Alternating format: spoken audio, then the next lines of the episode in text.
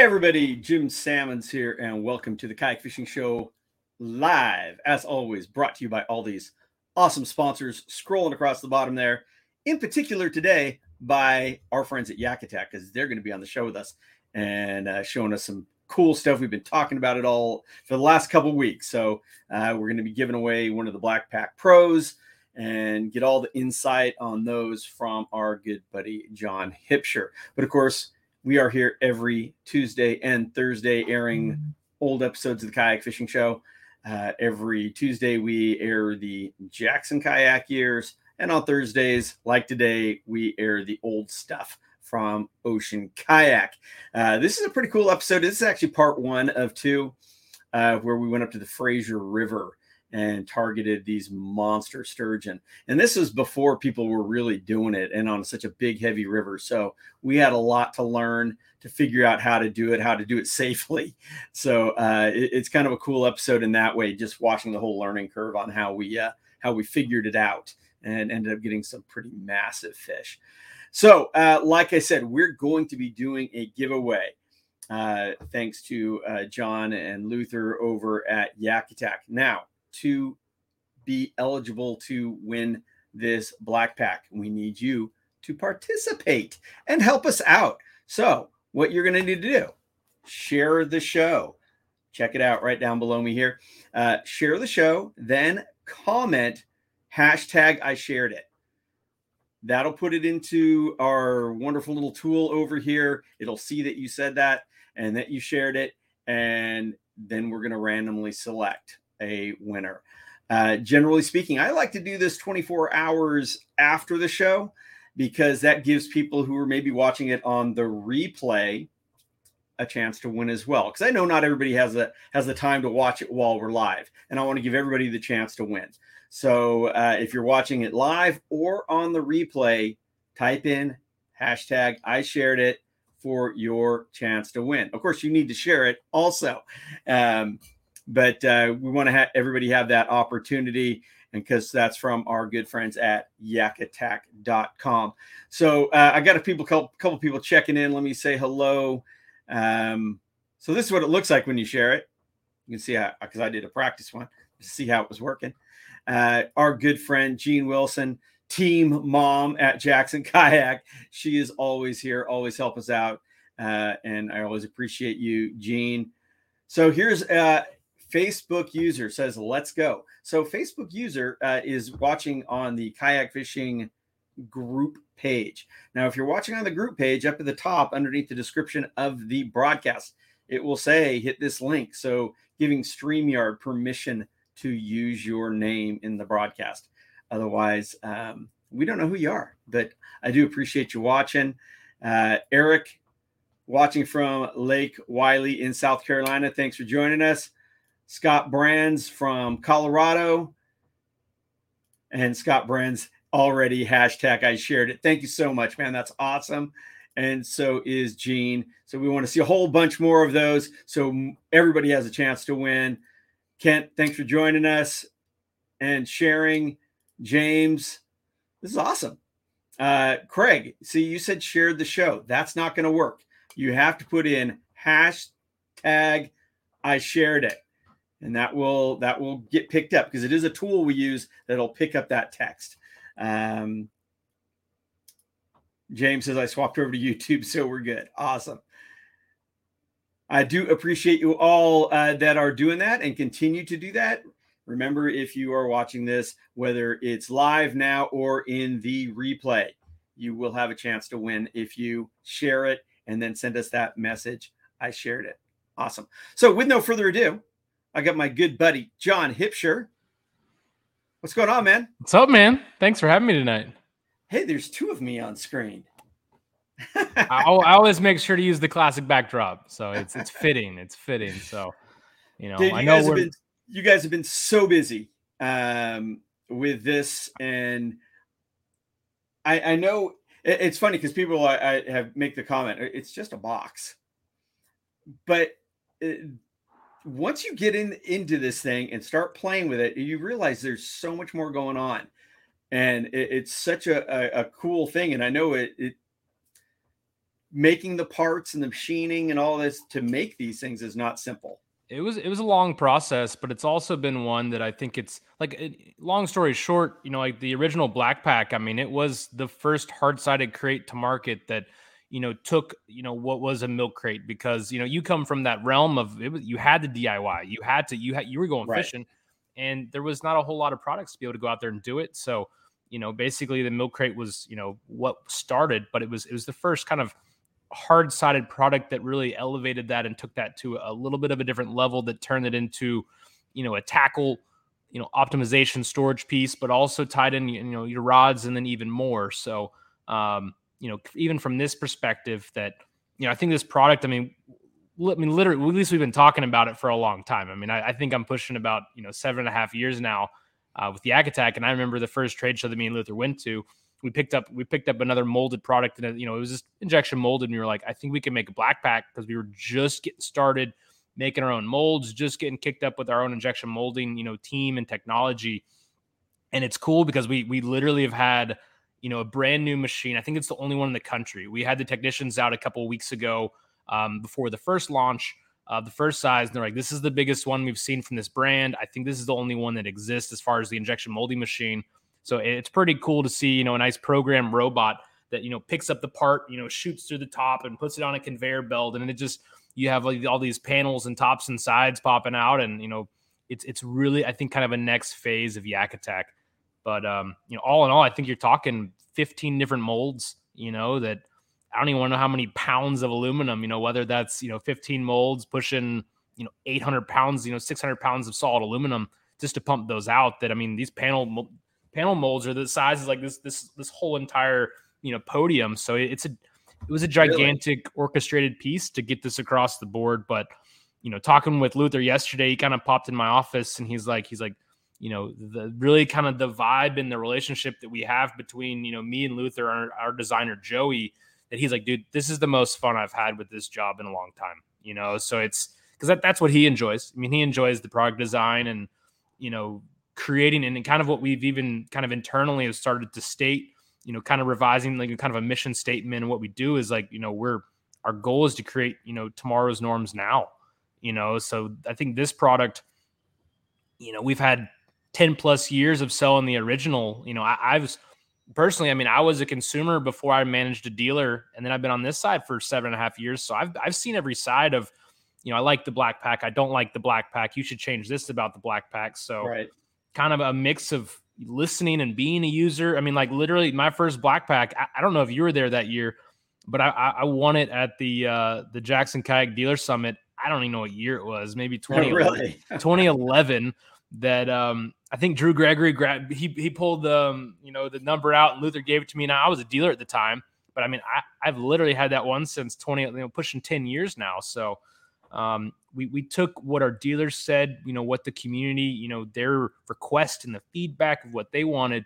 And I think we met those expectations. And then we added a whole bunch of features that no one really saw coming or no one expected. And, and so the reception's been fantastic. So, you know, the one behind me was kind of the middle size that was based off that classic black pack, kind of that 13 by 16, kind of that, not necessarily that, you know, original milk crate, kind of the elongated milk crate size that, that kind of you know happened you know a number of years ago and became popularized but you know you have a number of boats that were kind of optimized for that size you know like the ss 127 or some some wildy boats that were strictly designed for that elongated right. you know classic crate design um, so what we're going to give away tonight um, essentially you know from this video is going to be the, the larger version you know the 16 by 16 version that um, it, it was kind of that light bulb moment when designing this project you know, that essentially we were talking about how we are going to make these panels. And I had this explosion in my brain that said, like, well, if we do this, we can have three sizes, you know, because we have a 13 inch panel and a 16 inch panel on the other side.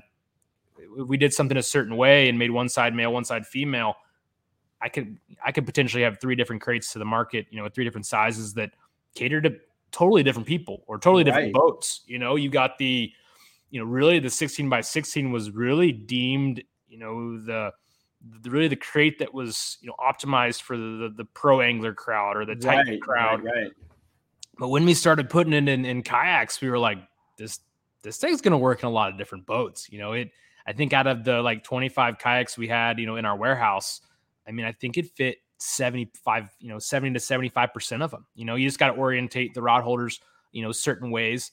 But um, it was interesting to see the variety of boats that it fit in. So I think that it's almost pick your own style, you know, pick your style, whether like I think that the classic size that I'm going to use there is more of my maybe my river black pack, you know, a little bit more stripped down, you know, a little bit more. I suppose, you know, I know, you know, smallmouth, they're, uh, they're a little more predictable fish than I think, you know, me lake fishing. Um, I typically take everything in the kitchen sink when fishing right. a body of water. So, like many of us do. I think I'm gonna be rocking the larger 16 by 16 uh, fishing lakes just to have. I, I, take just an absurd amount of soft plastics and you know too much other you know tackle. So um, it's it's been fun. It, has been fun to watch the reception of I think a product that really almost kind of helped make you know and helped create a product category um, and to see it kind of come full circle. And and we knew it was overdue. So I've been excited to see. We're, we're, sitting on maybe about three and a half weeks, about four weeks of the first size, kind of hitting hitting dealer stores and and and hitting you know customers' boats, and and so it's been a fantastic reception thus far. That's awesome. So once again, I want to remind people, and I'm just going to keep popping this up because I want everybody to have the opportunity to win. We are going to give away one of these 16 by 16 black packs.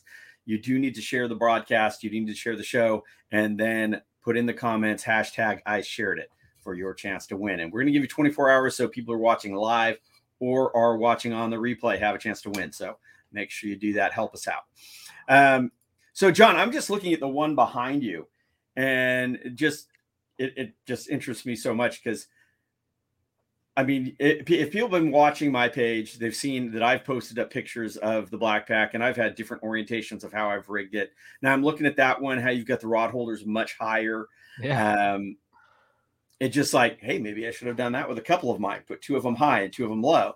Um, it, it's that's the thing. Is like, and I have moved things around, and I haven't had to drill any holes. You know, uh, there's no holes going all the way through that thing. Uh, so it's it's so easy to rearrange it and keep playing with it and and and that sort of thing. Um, and that's the design of that grid pattern you put on there, right? Yeah, basically what we're calling um, really our gridlock 2D mounting platform. And I mean, it's funny. I, I, we don't specifically put a time frame on our design process. You know, I, I couldn't honestly imagine, you know, setting a specific week or time when we have to be done with it because there's so much juice that we get at the last little 20% of our design process that you know looking at everything else that existed or even you know our original designs we basically had a through hole and a nut pocket on the underside or the back side of it but when you do that, like if I put rod holders covering the the total outside of the crate, I, then maybe my holes on the inside are totally utilized. So what we have is basically a series of holes, um, screw bosses, oh, essentially. You know, it's, it's how you know GearTrac on a number of brands of kayaks is attached. You know, you see screw bosses and tons and tons of you know other injection molded consumer goods. And so, if, let's say I put screws in hundred percent of the holes, you know, the screw bosses on the outside I still have the entire inside that you know as we develop you know whether it's you know dividers and unique accessories for the inside of the crate you can still use it you know? So well yeah and that that brings up a great point because i i just saw the other day where somebody had set theirs up by using those screw bosses and putting um, little retainers yeah. on the inside on the, on the bottom side of the lid so they were hanging tools and other stuff up underneath the lid. And, and so, i hadn't i hadn't thought of that you know it's just like it's awesome. And and we're working on a number of accessories you know that's kind of our goal is you know we want to design really a nice accessory line around the black pack uh, but i did see the customer that i think he took some pad eyes and some j hooks and he looked at it and was like this actually fits this inch and a half hole pattern and um, he he created a cool little bungee system for you know some pliers and you know Boga grips or whatever. So yeah, it's, it's pretty cool to see uh, see you know to see do that. And and part of this too is you know we'll we're gonna start pumping out now that we got the 16 by 16 coming you know very quickly um, you know within the next couple days. Um, we'll do a nice overview video of you know the black pack top to bottom. What's different from the classic, you know, what's the improvements and like what's totally fresh, you know, what's totally new. But also, I'll probably do kind of a tether tube specific video because that's the beauty of that gridlock that you've got kind of a, a regular standardized, you know, position that uh, is just it's what was offered with the classic black pack. Um, but when we kind of redesigned the tubes, we knew, you know, the original rod tube you're using just had two standoffs, you know, so you you kind of had one position down, kind of what we called the high and dry position. And I, I, don't know if I ever saw you in a tuna, but I mean, I, I used to paddle a big tuna a lot yeah. solo.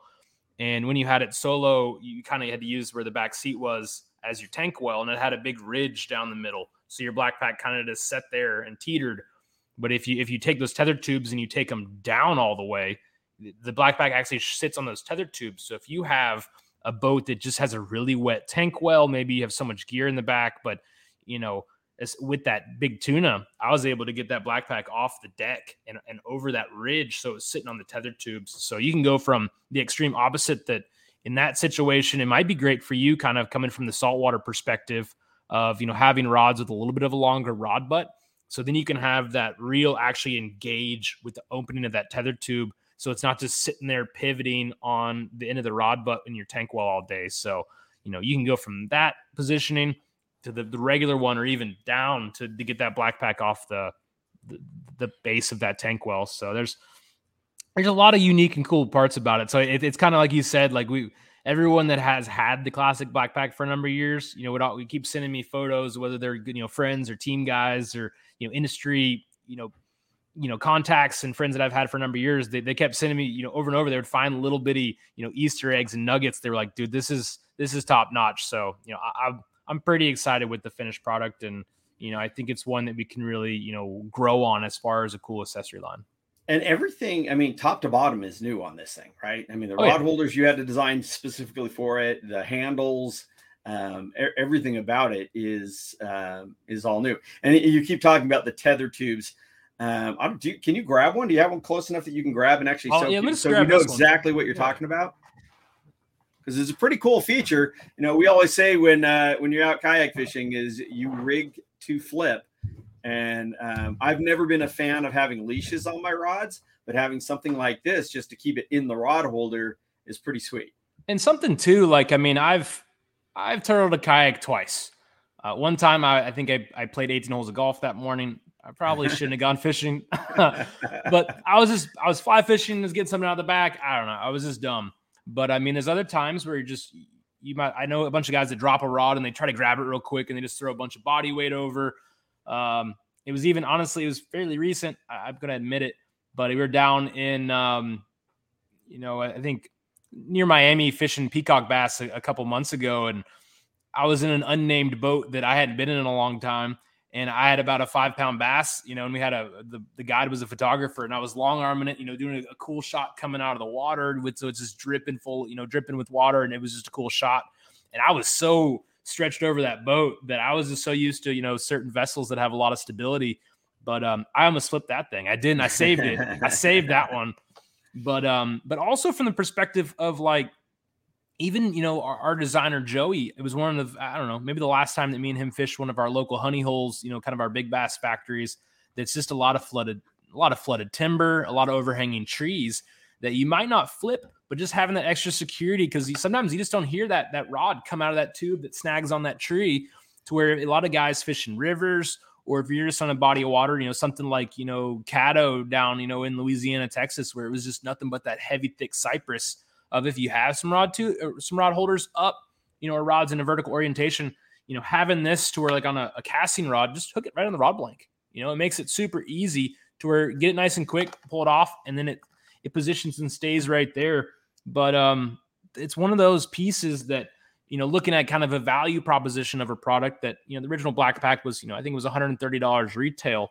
You know, came with three tubes, you know, no hinges, nothing like it. So, you know, with the same size, 13 by 16, I mean, you're getting, you know, you're getting four of these tether tubes. Each one of them gets, you know, that rod leash built right in. So if, if you're someone that has bought or wanted to buy some additional rod leashes, you know, you add in some of that basic stuff and, and the values there. So, um, you know, I was really happy with overall what we were able to include um, with this black pack with that finished product at that price.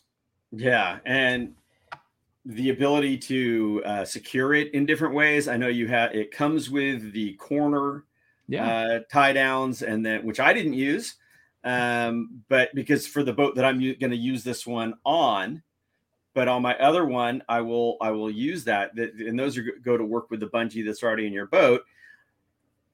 The little things like the handle, just having that little slot in it, big enough for the your one inch. Um, I have one sitting here a second ago. Just your oh here, your uh, your old one inch cam strap, you know, and it goes through there, and that's how I'm going to be securing that one onto the back of my blue sky. So I think and I think it's this way with with all Yak Attack stuff over the years. It's just like just all the little details, you know. And because you're, and I this is is so important. It's because you guys are all end users. It's not it's not just somebody making product. You guys are all users of the product, and that's big. Like to me, like I.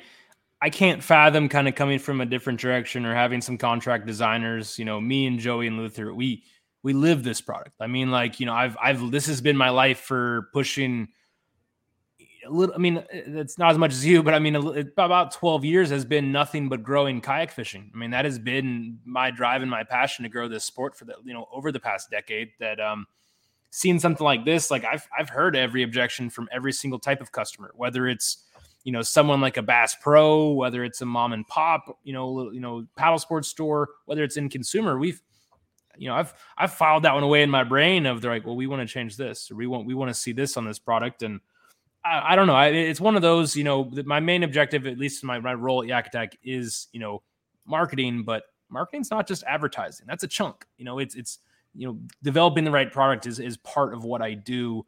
Um, so you know the team that we've developed here, me and Joey and Luther, we really work good to each, you know, very very well with each other.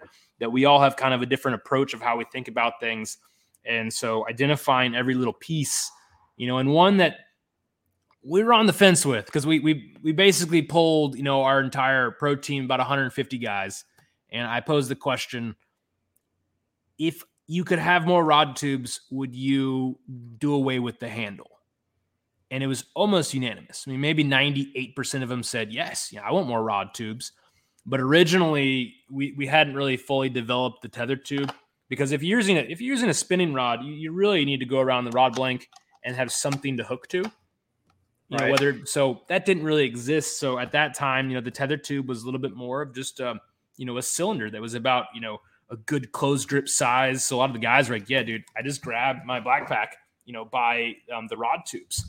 But once we started to really come out with our kind of our final prototypes and get these tether tubes in some production shape and start putting them on the black packs, we were like, ah, the ribs kind of created a little bit of a hindrance to where we knew at that point in time, we were like, all right, we've got to go forward with one of our designs that we liked um, for the carry handles.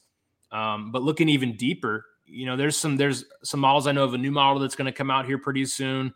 Um, but also like the whole new canoe line, those entire that entire owner base doesn't have bungee around their tank well. You know, so having basically that slot that you see, you know, like you were talking about with that one inch, you know, flat webbing strap that that customer base needs the ability to be able to secure you know uh, their their Black Pack Pro within that. So you know two you know track mounted tie downs, or I think even NuCanoe um, potentially even sells you know a track mount kit with you know the Black Pack that they were selling. But having that slot, you know, it's to me like I struggled not thinking of all the details. Like those little details are the things that eat me. So coming from a consumer perspective of seeing it, you know, how it's going to be used and where it's going to be used, you know, understanding all the little details to me is just it's part of the DNA and, and understanding or, or full you know value of you know how we develop products at Yak Attack. Yeah, and I mean just uh, just for instance the um, the old black pack which re- lives in my sprinter van um, is has its cup holder. It sits between my seats. Um, but I used to pick that thing up by the the lip inside the top, right? Because it had a lip, and you'd pick it up that way. And when we we were having that discussion on whether there should be handles or not, I was definitely one who said handles uh, because it, it is nice and it, it, and then the fact that you guys did it in such a way that you know, like I said, you can use that as a tie down is uh, is so nice. We have a couple of uh, comments and questions on here, but before I get to them, I'm just going to say it one more time. If you want a chance to win a 16 by 16 Yak Attack Black Pack Pro share this video and then comment hashtag I shared it. So just like I have it there on the screen, hashtag I shared it for your chance to win. And then one thing we'll do too is, you know, since this guy had, you know, eight rod tubes, this was going to be the 13 by 16. But with that bigger 16 by 16, we'll just throw in two extra rod tubes. So you could rock it exactly like this if you'd want. Wow. So you can have, you can have eight total tether tubes, and that just gives you a whole bunch of options how you want to mount those. So you know, for that winner, we'll go ahead and add those two extra tether tubes. So before we get to the the questions, comments, um, so is the 16 by 16 going to come with six? So it comes with six. Yeah. Okay. Comes with six. So we'll, we'll do two more to get you a total of eight, which is my just personal preference with how I like setting up my black packs. And for the the people like me, like uh, we, you know, if people saw I put the one on the side of mine at an angle, uh, it's not a perfect fit, but I did make it work. Um, if uh, are the are the tether tubes going to be available separately yep. for people who want to add more? Yep. So every size comes with you know a certain you know amount of them. So like the smaller 13 by 13 only comes with three tether tubes. Uh, this size, the 13 by 16, only comes with four, uh, and then six for the large one. But yeah, we, we sell the tether tubes in single packs and also two packs. Um, so if you want to add those, uh, but then even kind of to your point, we uh, we haven't fully fully pursued it. Um, but that angled rod holder position is probably going to be an add-on accessory. Um, that is looking at the footprint, you could probably maybe only get two on there. Um, but that's something we're going to work on is, is a nice angled kit for that for you know the guys that are fishing the river that really love to have an angled rod rod tube, but also angling that rod tube you know in a river it makes it even easier to pull out so that's where that tether tube hook comes even right right for so, sure and like i said i mean i've got mine there facing forward to me because that's I'm I have yep. my gaff in it, uh, and I could see where people could maybe use it for a net or or other types of tools, yep. not just for the rod. So that's pretty cool. Because I know uh, so, like the like the big swim bait dudes, they're just hucking big giant musky rods and swim bait rods. Like they don't want a lot of rods vertical. You know, they want them a little bit you know, more horizontally. So, you know, I've talked to a couple anglers that are like, dude, I, I really want to get those rods down. I like having at least four back there um, so that's something we're definitely going to work on.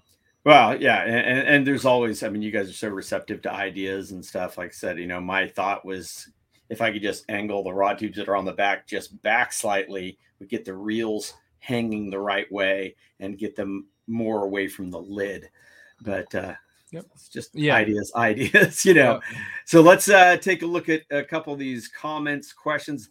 I, I am seeing a lot of people saying uh, hashtag I shared it, which is awesome, and I do appreciate that.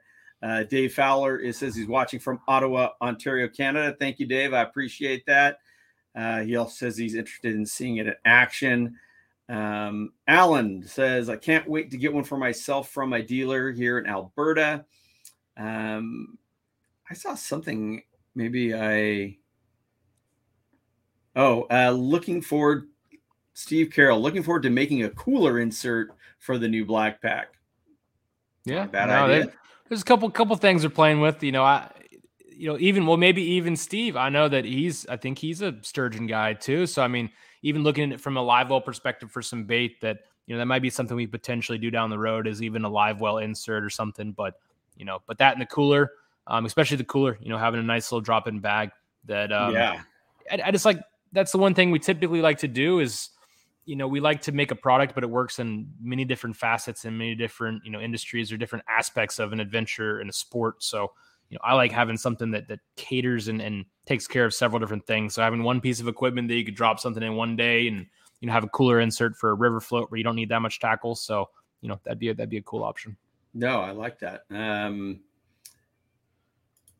James Johnson, I'm super happy you can move things around. Can't wait to see what accessories are coming. Oh, Chris Funk. John doesn't have as much ballast to keep the hull weighted down now. That is a fact, dude. You look amazing. I, I can't believe it. Same thing with Chris too. I, I, saw him the other day, and he was he, he did a BlackPak install video that um yeah no he's been he's been getting after it. That's that's been awesome to see. Hey, better than me. Um, Dave Fowler, like the ability to offset rod holders at different heights. And, and, again, I mean, that wasn't even something I really thought about. I saw Luther did an install video like in a hotel room. Yeah. And um, I watched that one and uh, basically saying you can use three you want to have three attachments of that's, the four at least? that's kind of our minimum is is they've got four standoffs on each of the tether tubes and all we all that we ask is that you install three pieces of hardware. So you can go up this tall you know or you go down to where you actually increase the height by about three inches off the deck. But um you know when when chad was here it was it's kind of one of those that when he saw that he was just like everyone's brain's been kind of you know blowing up a little bit. They're like what do you mean i could do that? You know and even because everyone I put together, I was showing with eight, you know, eight tethered tubes, and people like I could put four on the big, you know, on the long sides and put them up. I was like, yeah, you know. So it's been funny to see how people's minds are still stuck in the old BlackPak because they've used it for so long. It's for a lot of people that might have been their entire kayak fishing career. They, they've used that one accessory. So taking right. them out, you know, taking them out of that that thought process of just the simple fact of you know, on the middle size, which is the only rectangular size, like the 13 13, the 16 16 are square. So really doesn't matter what side you open, you put the hinges on because it's square. But you know, having the ability to open this guy, you know, on the short sides is vastly different from the original, which some people couldn't fathom even within kind of our our development, kind of our team group that was part of the input. So it was kind of funny to see their brains not be able to make the switch because they've used it for so long. Um, I so love I love the ability to put the hinges on the short side and open it this way rather than straight back uh, for for the boat that I'm going to have this on, uh, at yeah. least on the blue sky. So that's really really cool. Um, uh, Chris Fowler also had a question about the uh, Yak Attack net. Does that uh, fit in there in some fashion? So one thing that I actually like is um, the angle on those tether tubes. It, it was designed um, roughly. It's not exact, but it was designed roughly around what we call our AR tube, our advanced rod tube and we wanted that to have a little bit more of an angled lead in. So the cradle on that forearm support of that leverage zone that fits in there so nicely because that angle pushes it forward. And so that cradle bumps up to the lead in within those tether tubes. So, you know, that's going to be the first rod tube always on my left side. I always, I'm, I'm weird that I, I, I, crank with my left hand and on, on spinning and casting gear. I, I don't like switching and swapping. You know, I used to I used to pitch in baseball when I was younger, playing lacrosse and stuff. So I've always thrown right handed. So I always cast. I just want a real left handed. So I always want that net on that left side within that tether tube. So that, that's what you'll see my personal setup. Interesting. Yeah, there's a lot of that. I mean, I'm a I'm a white, right-handed bait caster, left-handed spinning. Mm-mm, I can't I can't do it. I'm, I'm the oddball of the group that I I've never been able to fathom throwing something, pitching something left-handed, and you know, or having to swap. So I, I and I tell you, everything. I, I, tell you what, you you put a, a left hand retrieve bait caster in my hand, and I'm lost. You put a right handed retrieve spinning reel in my hand, and I'm lost. It's just like this just feels so wrong, but it, it's I oh, it's, it's, a long standing uh, argument with uh, like people. it was um I, I don't think it was my tarpon, but I I feel like it was maybe the day before we were catching some red snapper and stuff, and I'm having to reel it. No, I think it was a different trip. We went we went um, snapper fishing on a different trip, and they only had right-handed retrieve, a big you know conventional gear, and I was so lost. I was just it didn't feel right. It didn't feel good. Where I was like, I want to crank left-handed. This you know I want to put my muscle and put my my strong arm on that rod. I don't care about being able to crank with it. So it was just be, to me just standardizing your procedure with kayak because that's what I've always thought about is if you have your net on your left side, but yet you're now using, you know, your your spinning rod or vice versa, and you only have your right hand free, it creates some interesting situations of if you've got a big fish or I don't know a musky, uh, you know, big walleye or something like that, that uh, you you need to get that net out. So I just like to simplify things personally. No, yeah, no, and, and, it's what you get used to and what's comfortable. I, I, did want to mention one other thing again. If people saw the pictures that I posted of mine, uh, there is a plier holder on the top of mine that I attached, um, and it's called Holds It. I've been using these things forever. They've got like a foam inside of them, so they kind of hold your pliers nice and tight, but you spray WD 40 in there. So it kind of oils and wipes them off every time you use them. I don't even know if these things are still made. Quite honestly. Uh, but I just happen to have some from years gone by. Um, what I had to do, and w- it was super simple, was because it didn't quite line up. It lined up with one hole, and then it was on the half. So you know, you go on the inside, drill it through on the inside with that uh, screw a screw boss. Is that what you're calling them? Yeah, you go straight up through the screw boss, and that one lined up perfect, and I was able to drill into that. So that's the only hole that I actually had to put in that went all the way through. But um, you know, like I said, it was just so simple being able to do that and attach the things where you want them. And I've, I've got some cool ideas, unique ideas of, of to be able to attach you know, something along those lines um, all over it. You know, I've got a I've got a unique one in my brain that I really want to pursue that, that might even take this thing to a different market um, that's completely non non related to Yak Attack at all. I just like I've I don't know I've got I've got one in the back of my Outback in the back of my Subaru. Like it, it, I've always had a I've weirdly had a BlackPak in the back of my car as like my you know my tie downs, you know emergency you know cordage right. and you know jumper cables and a patch kit and you know, sometimes you're going fishing in, in remote spots and you got to be, you know, be able to self rescue if you have a flat tire or you need to jump or something. That um, I've got one of these in the back of my car that doesn't have any tether tubes on it. I've got bought four, you know, handles on it, but I, I got some, I got some cool ideas to be able to attach, you know, some other stuff um, that I, I really want to pursue. So um, essentially, you know, we're kind of gonna we've got another another big product in the pipeline that, that Luther's already mentioned. We've already kind of hinted at, which is kind of a kayak cart. Um, that's kind of our next one that um, you know we haven't really previewed it or shown it, but um, we can talk about it, um, or at least you know mention it.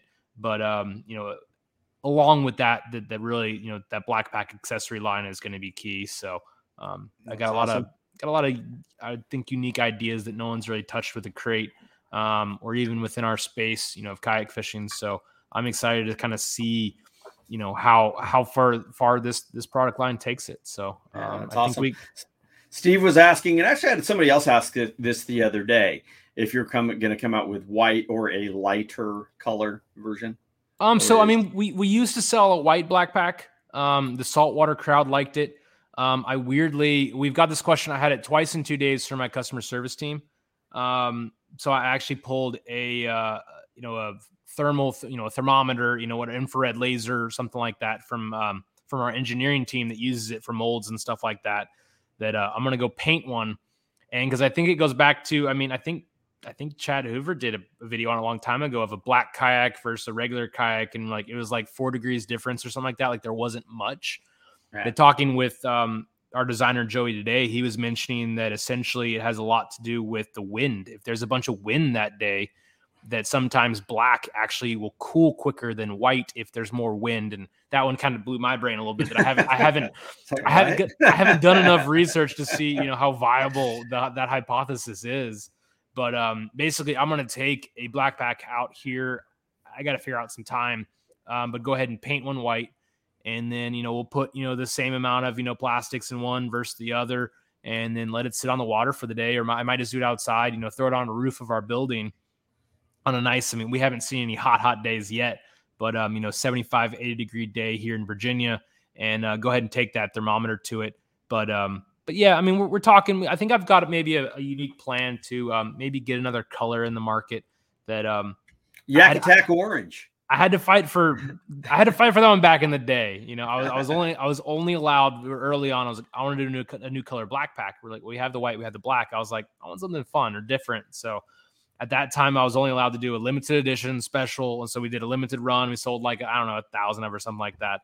Threw in you know threw in a cool BlackPak hat, and then we eventually brought the tan back as a, a constant color. I think maybe two years after that, but um, but I, I'm, I'm at least going to do a test because I remember some sort of test dealing with polyethylene. Um, it is a different material than kayaks, but I remember the right. kayak being, you know, because most kayaks, like even, you know, back in the, or even like, I don't know, one of the best selling Jackson kayak colors of all times, you know, forest camo that um, there's there's splotches of dark, you know, dark colors, if not black, in most every single kayak. So um, I'm gonna play with it. At least do a good a good test to see, um, because we used to do a white version back in the day, um, kind of more adopted by you know your hardcore saltwater crowd. You know your skiff, you know maybe your skiff well, guys might adopt. I'll tell you for, what, I I hated white kayaks um, because it was, it was so much glare off of them. Yeah. So uh, I had one, and I I left it down in Mexico. I'm like where I was guiding down there. I go, well, people down here can use it, and we'll use it on our guided trips. But I don't want it as my personal boat anymore because it was just too stinking bright. Yeah, I used so, one. Oh, it was it was a weird old fly fishing boat, but it was thermoformed, so it was ABS, so it was glossy and it was white. That thing it was blinding. It was. Yeah, um, I, I ditched that for a camo one or a tan one at the time. Um, what's this? Uh, oh, uh, Carolina Overlander says the 16 and 16 will it fit in the Slayer Max? Is it the 12.5 Slayer Max? I, I, I forget the native line whether there's even I more. I don't know gonna, at all. Basically, I'm gonna I'm gonna let me just breeze through. I know I've got some pictures. Um, I know Luther had a Slayer Max last time I was at uh, his little storage garage that he likes to use. That um, yeah, I mean, I think you got plenty of room in the back of at least the, the 12 and a half Slayer Max that um, you might need to default to having these tether tubes in this high position um, just to give you some clearance around that tank well. Because it's nice where you can see on these tether tubes how it even tapers down on the bottom to be able to allow for some more clearance. Because a lot of tank yeah, that's wells, awesome. they're, they're shapely, there's a little bit of a bulbous shape to it. Um, so by being able to have a little bit of that lead in and that curve at the bottom or that angle at the bottom, allows it to fit a little more boats. But um, you know, that's kind of my goal within the next week. But yeah, we. I'll, I'll, I'll basically I'll take you know um, the 16 by 16 with you know with eight tether tubes and then maybe even four and show with the number of boats you know leading up to that. Basically, we go live on our website um, at, at 12:01 a.m. Eastern Standard Time. Um, not this Friday, but next Friday on 5:20. So I'll, I'll, be up at midnight turning that on live on the website. But um, leading up to that, I'll make sure that um, we get a lot of those you know ask questions with um, specific amount of tether tubes or fitment in some boats. Awesome. There's a question here that I can't see the whole question, so I'm afraid to click on it. But uh, I still think you need to make Chad eat a spicy chip every time he wants to enter the yak attack. I mean, you know, I, I, don't think he's going to sign up for that. I saw some video where they were going to do that one chip challenge, but I never actually saw the video. Oh, so uh, we yeah, we did it last time. Well, last time Chad was in town, and he thought I was trying to dupe him. He thought I was trying to mess with him because I, I, called him. I was like, "You hot, you like hot stuff?" He's like, "Dude, I'm I'm born and raised in Louisiana. Like, yeah, I like hot stuff, but I mean, I'm on a different level of heat that I, I grow. You know, my ghost chilies and my habaneros and you know scorpions in my backyard that I like. That I'll just wake up and eat for breakfast with my eggs. But um, he basically wanted to throw, he wanted to twist my challenge because he didn't fully wrap his head around understand what I wanted to do. You know, I wanted to have three guys eat the chip and then we race to assemble a BlackPak. And and at the time of proposing it, I had put together one that was like production parts, you know. But uh, at that point in time, I'd put together like 25 of them, so I had a little bit of an advantage. Yeah. but, but but he thought the whole premise was that essentially we were going to race to put together the BlackPak and the loser has to eat the chip. Oh. So he threw out the basically he's like we were filming for his show that that next day that he you know first talking about it. And then so he both went out. I don't know, within about 10 minutes, I, I land a seven pounder with Boga grips. So I'm weighing it. I'm like seven pounds on the dot. I was like, I got that. And then so he comes over all giddy. He's like, I got a six pounder, seven pounder. It's like, looks like someone's gonna eat the chip. And his his videographer's like, nope, John got a seven pounder too. So it was we basically tied like on the dot. So he couldn't because he was gonna say, you know, the, the person that catches the smallest fish has got to eat the chip, but but I bought three chips. So we went back to our we went back to our original idea, and I was like, all right, we're doing this BlackPak race that um I had fun with it. It, it, it honestly it did give me a pretty extreme stomach ache after the fact. Basically, I, I sipped some water about 30 minutes after, and all of us were pretty much dying from a stomach ache. But but the heat, I mean, I literally, or you know, the the aftermath, you know, in the bathroom. I, I have worse days on like a regular Tuesday, like just with the amount of heat that I put in a normal, you know, normal, you know, egg bowl in the morning with some peppers and some some hot sauce. So it wasn't that bad, but I I'd been training for that, but it was fun. I, I had a lot of fun with it. That you know, basically, I'll, I'll I'll keep a supply of the the Paqui chips in my desk next time Chad visits, just to uh, that's just hilarious. see if he's ready. But but I, I like I like the um the recommendation. Uh, I don't. I, I mean, I like spicy stuff, but I don't like that kind of heat. That that doesn't need to be in my world. So uh, once again, I'm going to remind everybody whether you are watching this live or whether you are watching on a replay, you can still have a chance to win. So we're going to wait for 24 hours. Uh, you need to share this video and then comment on here with the hashtag I shared it for your chance to win because that's the tool we're using. It picks up on the hashtag I shared it and puts you into the drawing. So please make sure, and I will verify that you actually shared it. But uh, I need you to do both of those things to, for your chance to win. Um, because we want as many people to see about this great stuff as possible. John, we've been going long, and I need to get my video going. Or you want to stick around and watch the uh, show? I'll, and we'll I'll watch it. Yeah, if, if, you want some commentary, you know, we, we can I love scenes. I don't know if I've seen this episode. I used to watch. A, I used to watch a little lot back in the day, but I'm excited to see some. Well, it is an old one. Like I said, this was from our third season, and we did 13 seasons. So um, yeah, it was, uh, it was a little while ago. So cool. With that said, let's. Uh, I'm going to bring this up, and again for you, those of you that are just tuning in, this is an episode of the Kayak Fishing Show from season three, episode seven.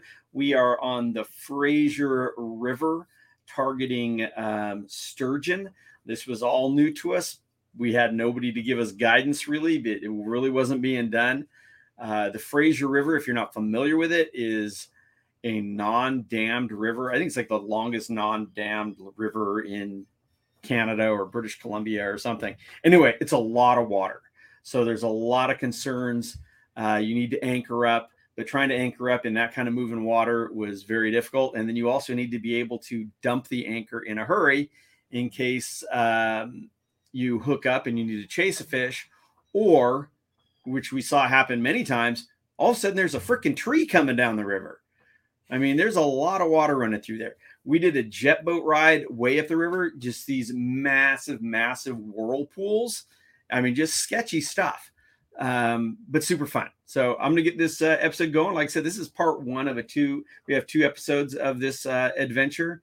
So I don't remember how big of a fish we ended up getting in this one. I think the big fish came in part two. But uh, let's run it.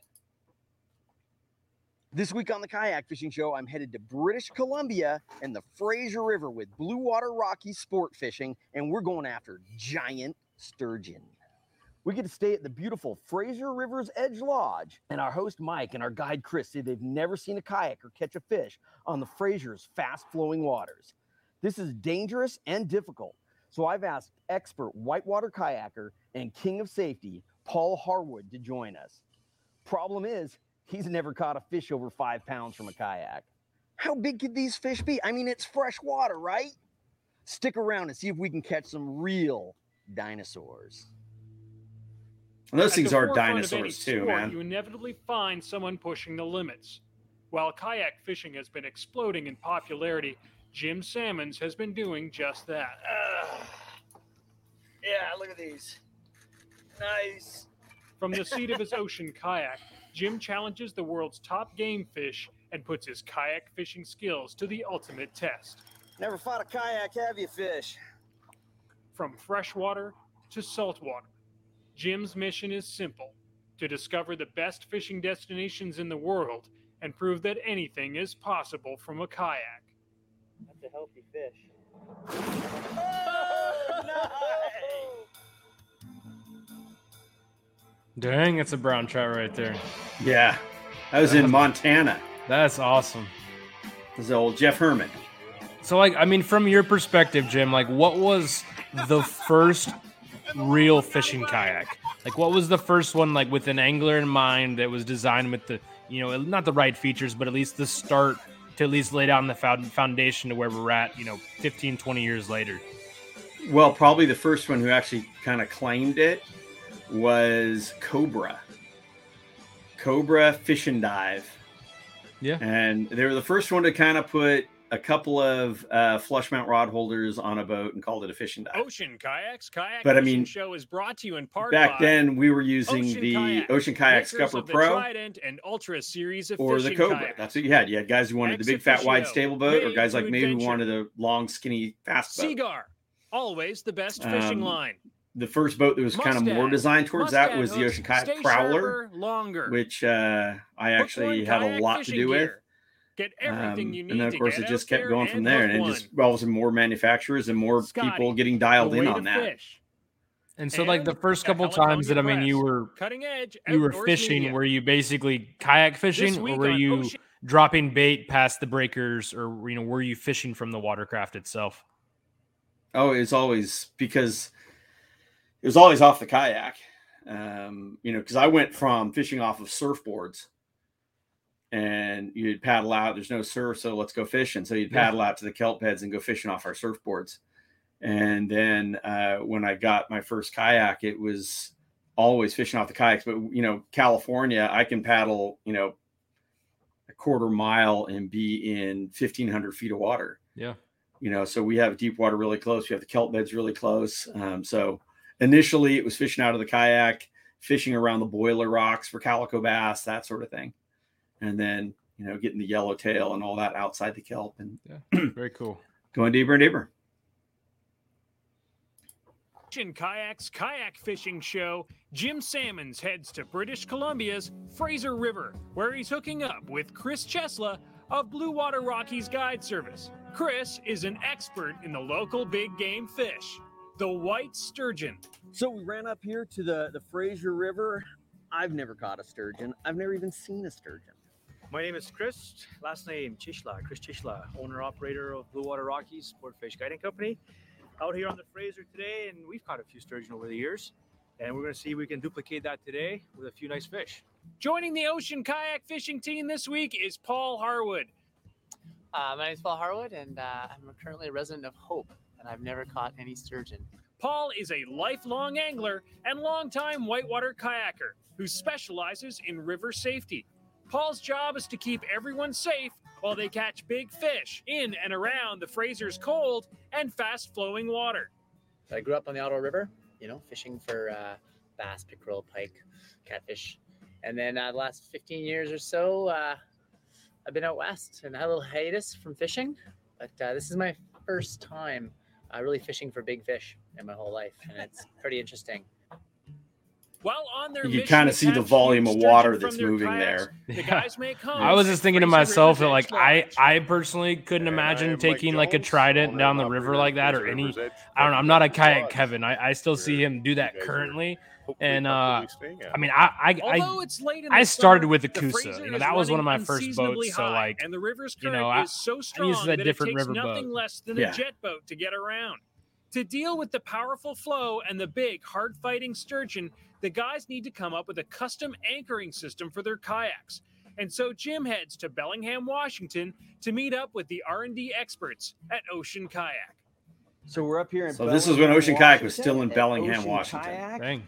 We just I didn't. picked I, I, up ne- a I never knew they were there. new That's that's very cool. We're heading up to the Fraser River to go sturgeon hunting. So we had these guys rig the boats up special for us with anchors and rod holders. So we are ready to go.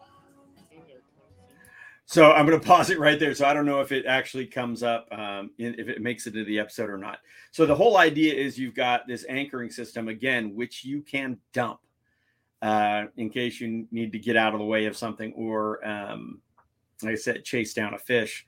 Keep it because if it gets in the current, it starts going. It's it's just going to take line on you. So, um, so they came up with you know we talked to the guys at ocean kayak and because because i had to fly in and so they were get, gathering everything for us uh, they came up with these boat bumpers as our floats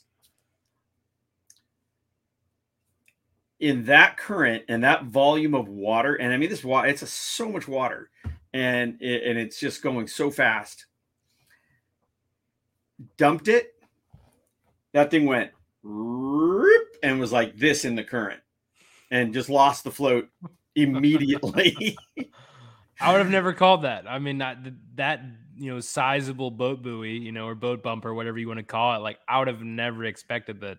You know, I guess what what pound of anchors are you guys like a ten pound anchor? Was that is that something you're throwing off in that volume? yeah, I mean, you can kind of see it there on the back of the boat, right behind me there. Yeah. I don't remember how big. I mean, like I said, it, the the anchor was holding. It's just that the buoy, just because of the current, just got pushed down, Yeah. and that shape, of course, makes it that much easier for it to go down. So, the camera boat, that jet boat, um, they're over there throwing like grappling hooks out, and they actually got them back up for us, and we were able to salvage them That's and awesome. get our anchors back and everything else. But it was, it was like, well, that didn't work. So how many trips? I mean, I don't know. Just if you can name a few, or if you have them, but like that you have. I'm not saying blown people's minds, but like you show up with a local guide and they're like, "Dude, this dude's not catching fish," you know, or not catching, you know, let's say a tarpon or some giant fish that they're used to boats, you know, you know, guys in boats catching. Because I feel like in this instance, you have you know guides that have they've they've guided sturgeon forever on that river, or generations, or their father did it, and they're like, dude. This, this these kayak dudes are not going to be successful. Like this is a waste of time. Like I mean, was that the case here? because it was Oh. so unexplored at the time, or you know, do you get that Oh, a lot yeah. when around the Uh, around well, the in world? the early in the early days, for sure. You know, there was a lot of that. Are you kidding me? Yeah, I mean, heck, the early days just going out here, you know, and coming back to the beach with a yellowtail or something, know, people like, you guys are crazy. You're going to get eaten by a shark. Um, but like, I think one of the ones that I think we blew the guides away, uh, really, really blew the guides away was uh, to a, a place called Silver King Lodge in uh, Costa Rica. And again, nobody was catching uh, tarpon off of kayaks at that time. I mean, it probably had been done, but it wasn't certainly Yeah. well known. Um, and they were absolutely blown away at how much faster we could land the fish in the kayak versus the guys in the boats. for a tarpon. Yeah, That, Yeah. I, I guess what would you equate that to? You'd equate that equate that to the kayak is helping kind of run down the fish and wear down the fish is- with it. it- It- it's, not even so. It, it's it's it's a matter of um, you're pulling yourself to the fish versus pulling the fish to you. Yeah. So makes sense. you know where a guy in you know a several thousand pound boat uh and and they're they're putting that much more pressure on it and even if the fish is tired they're still having to drag that fish to the boat where i just start dragging myself to the fish so we I mean, that one they, they were just blown away how fast we were landing i mean these were big tarpon not Yeah. not i mean 100 pounds plus and and they were just blown away how fast we could land the fish. Oh, Had the same thing kind of down in uh, Louisiana on um, once we figured out the big tuna, um, how fast we could land the fish. was that? I mean, well, I guess recent was that you and Jameson when I'm I guess off the coast of Louisiana. I think with some bluefin on some rigs. You're fishing Yeah, and, and and before that, you know, it's like the versus the big tuna. My my first really big tuna in Panama took me like three hours. Whew. and um, after figuring out changing up gear uh, figuring out the rod setup and all that i was landing fish that size in 30 minutes Oh, that's awesome. I mean, because for me, that's that's next on the list for me. Is I, I really I really want a tuna from the kayak. Like that's that's kind of my current dream. So it's that's that's kind of my goal. You know, I don't know what that species looks if like. come if my fall. shoulder if my shoulder was working i would probably be trying that right now here in san diego because we have bluefin tuna pretty close So should be making uh, the trip. I'll, I'll bring you the tuna if I make the trip. I'll bring you some tuna because I've seen some of your cooking. So there you you know, go I'll, I'll let you you know guide me through the preparation. awesome they're just ridiculously huge. Wow. So we'll see what happens. Oh, and then when you're ready to go, all you do is you take this stainless beaner here, hook it through this rope loop, and now you're all in line. Because then you can, you know, you can take this rig here, put it anywhere. It's kind of cumbersome and heavy. so. Yeah, perfect. With this new anchor system ready to go. Okay. See, I have not watched this episode in such a long time. It's bringing back so many memories, and this is ending up being the longest episode ever. But um, so this is sketchy. So what you have to do, what we what we were we would paddle into the current, right? So you paddle upriver, throw the anchor out, feeding out line, and the river catches the boat, spins it around, and then you got to clip it in before it comes tight. But you need to be turned around. Otherwise, if you ha- comes in, clip it in while you're kind of sideways, you're getting dumped. I said, ha- having never done it, I mean, it was just the sketchiest learning curve ever. but it was fun. Go. Jim heads across the border to the Fraser River's Edge Lodge, where he meets up with Chris and Paul. It's not rocket science. The thing to sturgeon fishing is basically uh, bait, bait. It's and It's location. just it's a it's, it's a done deal. We we got the Tomorrow will be sturgeon. The first day on the water, and the crew is ready to go. Stay tuned as the guys put their kayak fishing skills to the test in the frigid, surging waters of the Fraser River.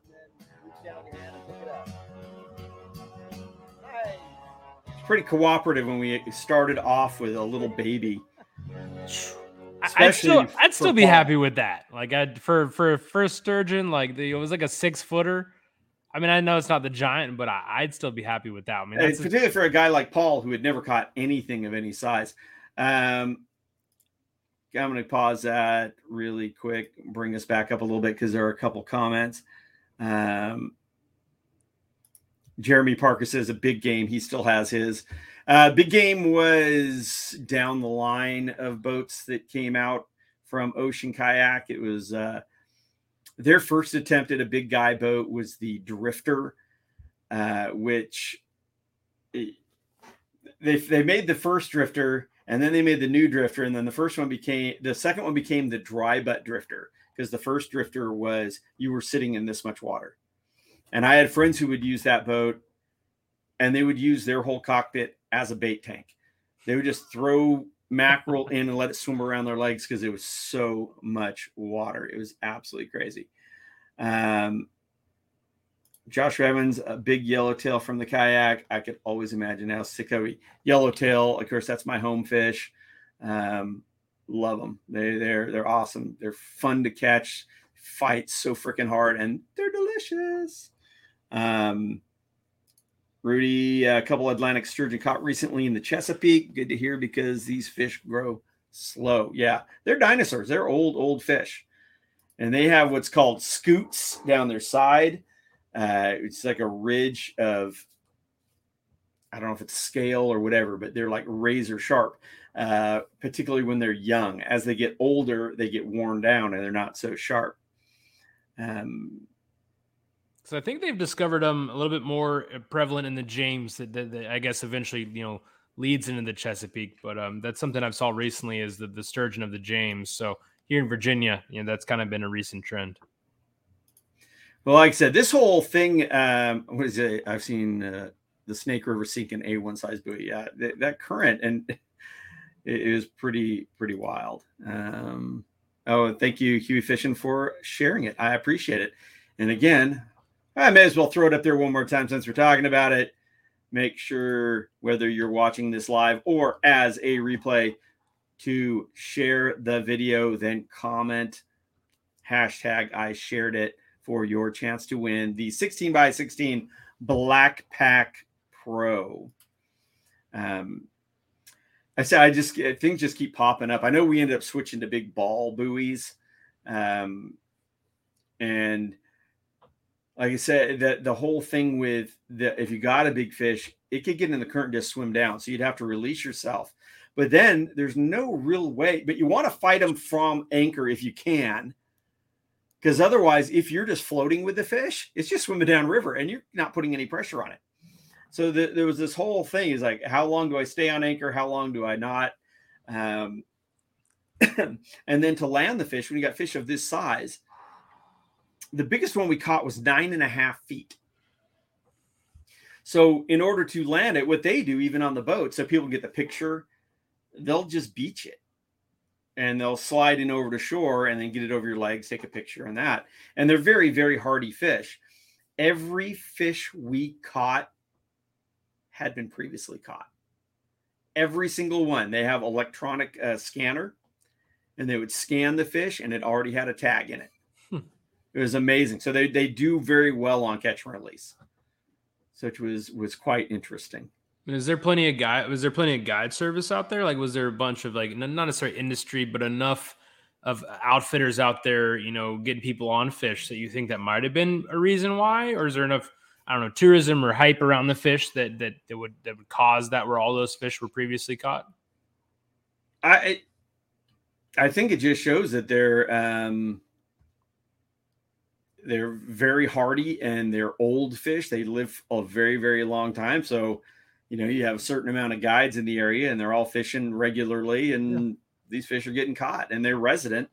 Uh, they stay, they move out into the ocean and then they come in as they're older. And then they, from my understandings, they stay there. I am no expert on sturgeon by any means. Um, I've done it that one time, but uh, it was super cool. And I would love to do it again. Was, was that another comment there? Or that was another shared it. Okay. Well, let's uh, get the episode going again. It'll be a four-hour episode, but it was a good one. Part Ocean two next Thursday. Kayak Fishing brought to you in part by Seaguar, always the best in fluorocarbon. Now introducing two new world-class products, Kanzen Braid and Senshi monofilament lines. Check out all Seaguar's fishing line options. I don't think they make either of those anymore. This week, Jim is taking his ocean kayak to the Fraser River in an attempt to catch one of the massive sturgeon that patrol the river's bottom. Chris owns and operates the largest fleet of sturgeon boats on the Fraser River, and he can almost guarantee that every angler will find a fish by the end of the day. The problem is, Chris has never seen anyone hook one of the beasts from a kayak. In fact, as far as he knows, no one has ever caught a sturgeon from their kayak on this river. My name is Chris, last name Chishla, uh, owner operator of Blue Water Rockies Sportfish Guiding Company. Uh, we go also by riversportfishing.com. And we specialize in freshwater river sport fishing adventures on the Fraser River, and a bunch of its tributaries, and uh, some lakes as well. And we fish for all the species that uh, live in these waters. Uh, one of the main ones, obviously, what we're fishing for today, which is uh, white sturgeon, It's a spectacular fish, uh, awesome sport fish, and uh, pretty much the largest freshwater fish in North America. So we got Chris. He's going to show us how to do it properly from the boat, give us the techniques, the proper way to handle these fish. And then tomorrow we're going to put the kayaks in the water and see if we can uh, transfer the knowledge we get today into kayak fishing. With a slow bite, Chris decides to try a few different kinds of bait. Tie, uh, the bait for these fish is tie a rope disgusting. Like, like this, right here. Was it in pantyhose? Was it we just cut bait, rotten bait in pantyhose? With eh, the day drawing to a close, the guys The are almost ready to give up. the stinkier then the bait, the more they tide liked on one of it. the rods. Well, that's what And they literally called it it's going stink bait, and it was just foul. What year was this episode? Was like 2013, 2012? Almost five feet. Uh, yeah, something like that. Um, scan scanner. And, 2011, uh, if he has been tagged, maybe? Then we'll get a a long time ago. Yeah. No, it was a bit. It was a bit ago. If he hasn't, then we'll. Uh, so there, they, he's got that scanner, and they run the scanner over the top of it and check to see if it's uh, been tagged. And like I said, every The fish we caught had to been drop tagged. behind the mountains, and it's time to jet in. Tomorrow, the guys will step things up by putting their quick release anchor system and the Ocean Kayaks Torque Minn Kota motor to the Well, that's test. right. I had a Torque. But tonight, it's time to relax at the Fraser That's River's new. That's some Lodge new age stuff and right there back in that day. It's a unique layout. That's awesome. It's not. Uh, That was the first conventional B&B, I one- guess. Uh, I- I mean, boat that was designed specific kayak specifically designed to have a motor on it. I would have never called that. Like that's something that I would have like, never ever been able to heard, point out. So that's uh, that's a cool it- piece of some kayak fishing history right there. Yeah, it's- coming through and just other guests, they they say because they're owned by uh, Johnson and, Outdoors, uh, which owns Minn Kota. separation for our guests. were they were they back in the day? I mean, was that a, the- a by partnership or a subsidiary back in the time? Yeah, that day- at that uh, time they were. Uh, uh, we we think it's a pretty unique product. Located just a short distance away from picturesque downtown Chilliwack, BC, the Fraser River's Edge Lodge is a small and exclusive B&B with room for eight guests. Hosts Adriana and Mike Jones treat their guests to gourmet These are the nicest and people with too. riverside That's awesome. access and a Yeah, spectacular super, some- view of the super nice. Fraser River Some of Valley, those fish in the those Fraser pictures, I River's couldn't Edge imagine. Lodge I mean, I really couldn't imagine a some of these one-of-a-kind big, you know, mountain eight retreat nine for foot anglers, sturgeon. I mean, couples, that's or for family. That's something else. We're the only waterfront uh, accessible lodge from Chilliwack to Vancouver, so it's a pr- pretty neat thing, I think.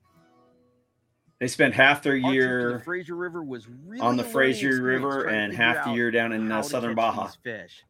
Today, I'm going to share with you. Uh, some That's of living the life right I there. That, that's the you what do they call them? Snowbirds coming down life. from the north to Florida. I'd That I mean, that's the the snowboard, you know, snowbirds on steroids right there. particular fishery, Yeah. big water, heavy water, is do not go alone. don't fish solo. Bring a partner, somebody who has experience, has experience landing these fish, and has experience in moving water on a kayak. Yeah, I feel fighting a fish of that size and moving current, you know, especially for someone that's never landed a fish before, would be So would be interesting. You know, it is just a lot to understand of, of, of guiding right that fish and areas to keeping it within that is that sweet spot. Set up above the hole Yeah, and it's- drop your bait back into it. It's It very wild. important for this. So there's the- the bigger buoy on the back. System on your kayak, something that you can drop, something that's easy to disconnect. But we found out the hard way that if you don't have a big enough float to keep that anchor line above water, you're not going to retrieve your anchor. So make sure you have an easily deployed anchor system with a large float in case you have to dump it. One of the toughest parts about fishing in a river is getting back up river. If you are uh, if you found a hole and you want to get up above it, reposition yourself. Try not to paddle in the main flow of the river. Move over to the side and jump from eddy to eddy. You'll find it much easier paddling. Of course, the key is to get a bait out there that the sturgeon are going to want and having it in the right Okay, I'm gonna pause it, but you see that bucket right there? Is that your stink bait? Uh, yeah, and so that they they set that on the back of my kayak in the tank well. And it's like okay, you know whatever, it's back there, and then the wind changed, and all of a sudden it just like blow, and I'm just like surrounded. I think my clothes ended like smelling like it. I mean, it just smelled like death, and I, I damn near puked. The other thing about um, sturgeon fishing, and again, I may ma- ent- mention this in the episode, is though they can be a massive fish, you know, their mouth is like a vacuum tube, and they kind of put it out there and just cruise along the bottom. They're sucking stuff up, and they can suck something up and spit it back out before you even realize it. You know, they feel that weight or anything like that.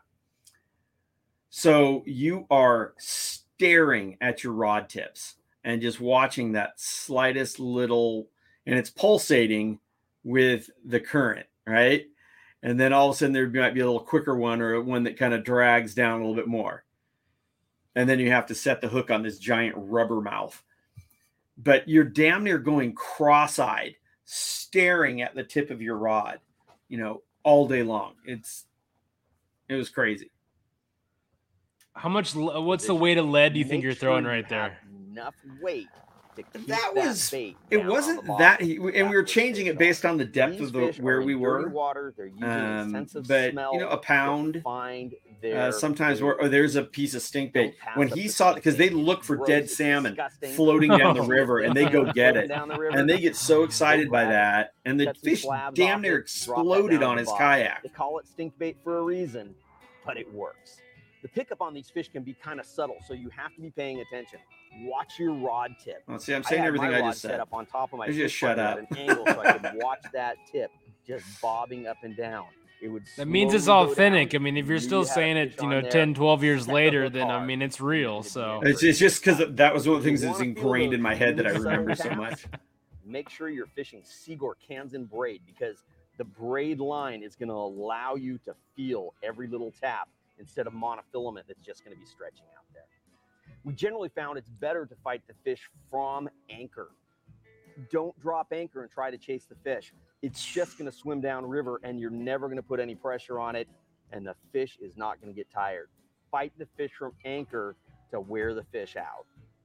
One of the other things we learned was that it was easier to land the fish, particularly the smaller, you know, say three, four footers, if once you had the fish tired, then you dropped your anchor and floated with the fish. You were no longer fighting the current to land the fish.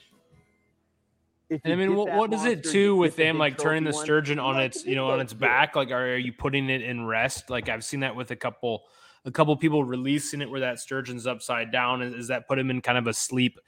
I feel like maybe sharks are like that on some old I- I know- Discovery I Channel know- stuff. Yeah, sharks are the tonic immobility. Um, I don't know if that's true with the sturgeon as well. They would just kind of roll over on their back when they got tired. But like I said, they all release healthy. Um, so there's such a hardy, hardy fish. But uh, in this picture that's kind of frozen behind me, there is because we wanted to do it. You know, we had the support boat, you know, camera boat, and all that, but we wanted to do it once we figured it out. Wanted to do them, you know, 100% kayak. And so where we wanted to get there and actually, you know, get photos and all that uh, by the shore, but you couldn't, you know, maybe nowadays with all the pedal boats and everything like that it would have been easier, but we're we're paddling. So um I I hooked up a tow line and dragged him to shore while he was fighting the fish. Was that one of Ken's whitewater buddies? Yes. Yeah. Yeah, he was uh I want to say I think he's like an EMT and uh, but also an expert whitewater kayaker. And since we had never, Brendan Mark uh, from Heliconia Press, also expert whitewater kayaker, was supposed to come on the trip, and uh, he canceled. So they hooked us up with their buddy Paul, who was just super super nice guy. Yeah, a good guy to have. I mean, if he's a whitewater pro EMT, I mean that's what I always tell my you know. Whitewater kayaking is one of those things you better surround yourself by good people. So it's you know it's if you can't Right. self rescue, it's got to be your buddies. So you know it's best to have that knowledge. Yeah, whitewater whitewater is scary sometimes. Yeah. And Like I said, the, the water on the Fraser is big water. Yeah. Take the fish to shore. With that fishing partner, he can tie onto the back end of your kayak. There's the nine and a half and a pull you half over the footer. Shore, so you can get that photo next to the beach and get a good. That's look. unreal, unreal right there. I hope these tips are going to help you Yes. Catch that dinosaur of a sturgeon. Until next time, I'm Jim Sammons, and that's your kayak fishing tip of the week. For more tips and your chance to win a fantastic kayak fishing package that includes an ocean kayak Trident fishing kayak and ex officio clothing, visit kayakfishingshow.com. Ocean Kayaks Kayak Fishing Show is brought to you in part by Ocean Kayak, makers of the Trident and Ultra series Drives of me- always drives me crazy. and the Torque. which Ocean Kayak Fishing Show is brought to you by motor. Ocean Kayak, Check them makers out of the Ocean Kayak. oceankayak.com. a little repetitive, but you know. Uh, Joshua Will knocks says, I of really dig hearing the old school stories and then Huey fishing some old school products to use in the show. Yeah. yeah this- That was the early days. I mean, that that's you were talking about. You were breaking some ground right there. So that's Yeah, it was a little while ago. It's a cool cool part part of history. I mean, oh, it's a cool part to watch, Tackle. and I, I always enjoy. day. I always Make enjoy talking to you about it and Okuma Fishing you know and watching it for sure. Inspiring design meets stunning performance. Check out Okuma's full line of rods, reels, and fishing accessories at okumafishing.com. This is where I normally show throw up my current looking great, sponsors. the guys finish their breakfast. Don't hop buy aboard Okuma. Chris's boat to head up the river to test. Uh, do you still wear ex officio I still have ex officio underwear. boxers? I I got them on right now. I mean, that's the only. in the water. We it's the only around boxers I wear is the ex-officio out. boxers. The give and go gonna do it from boxers are the kayaks. best. Yeah, You know, we I've worn those for like 15 years. That's all I just wear. don't catch fish. Kayaks do. So we're putting the kayaks in the water today because we're gonna get them. This is the anchor setup. Goes Have you had any like one end. extreme pushback from at the bottom. guides that wouldn't like That way, if it they wouldn't uh, like figure out how to get the, the, the kayaks on the boats to mothership, but they're like we won't do this. Or like I don't know. Have you ever had anyone weird like that? That like it might have been pre-negotiated for the the show, but like getting there, they're like we can't get these boats on this, you know, these kayaks on this boat. Has, has anyone ever I don't know, and never thrown any pushback about that? Nah, nah, not really. They want publicity, you know, and they were up for an adventure.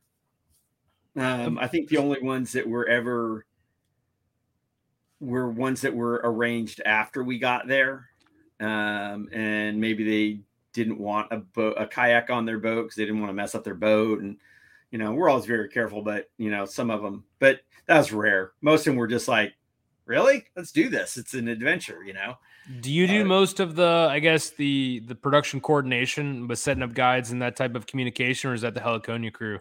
Well it was the day? always well of course i'm not with heliconia anymore but um um it was a kind of a combination in the in the very first year um maybe they did a little bit more of it but as years went on i was doing more and more and more of it you know will was involved uh helping with that um very often and what i always preferred is if we we didn't in this one but where you act particularly in the early years because there weren't that many kayak anglers around um we would like to hook up with somebody who is on location so they can help with the local logistics just because they know Yep. you know they know the people they know what's going on there so that always helps but uh, i generally would be the one making first contact and you know kind of Cool. negotiating and all that stuff and it was always a lot of fun. You know, I miss Yeah. it. I got to I got to get back to it, but probably next year. This Yeah. year's already halfway gone.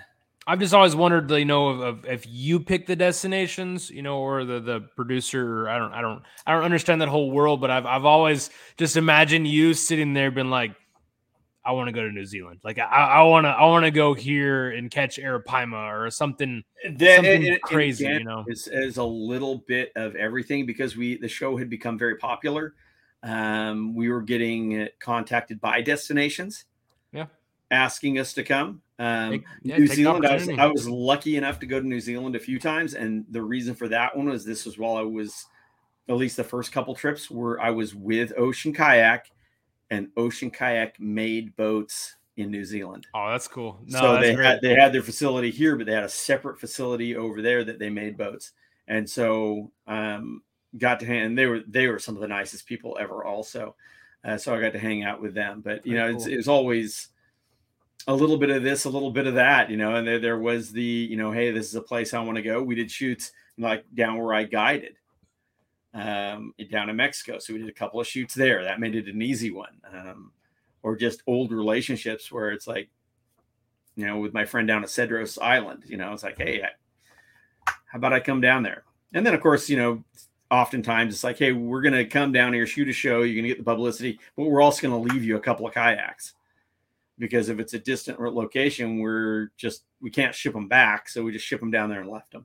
Yeah, I always heard that with you know with we sent gear and stuff to You know, a shoot, we'd always be like, we just leave it. You know, it's part of our arrangement. That it's part of our dealio. You get some boats, you get some gear. So, um, pretty cool. It Just if you think about the concept of what you're doing here, but it, what you do, you know, worldwide. Of if you leave those kayaks, you're basically leaving a piece of the sport for others to grow with. So, I tell you what, there- cool there's piece of that.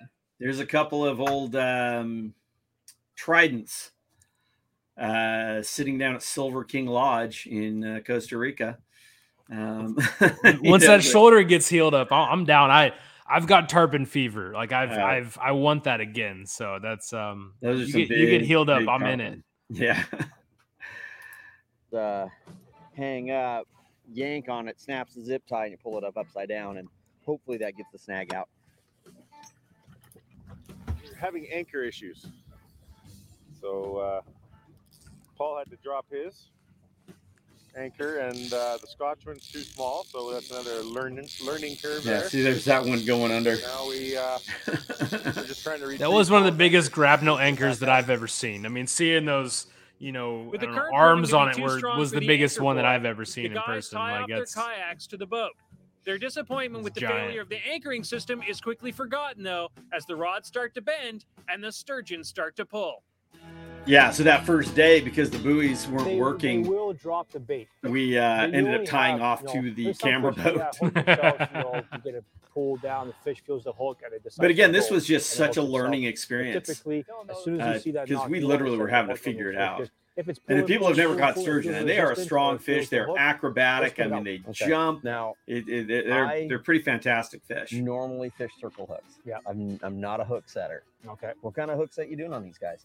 You want to set that. The most important, as far as I'm concerned, the most important part of sturgeon fishing is setting that hook as hard as you can. Okay, so you're Alright. you're you're laying the wood on. He's using you just using like a big J hook or something. Yeah. Like I mean, Yeah. That's totally Yeah. against my my norm. Yeah. If you Yeah, I know hook the whole- that most of what you would use. I mean, to me, I don't know. It was a circle hook, so it's it's kind of it that's interesting to hear. There you go. So this is a little bit better one. That's a good one.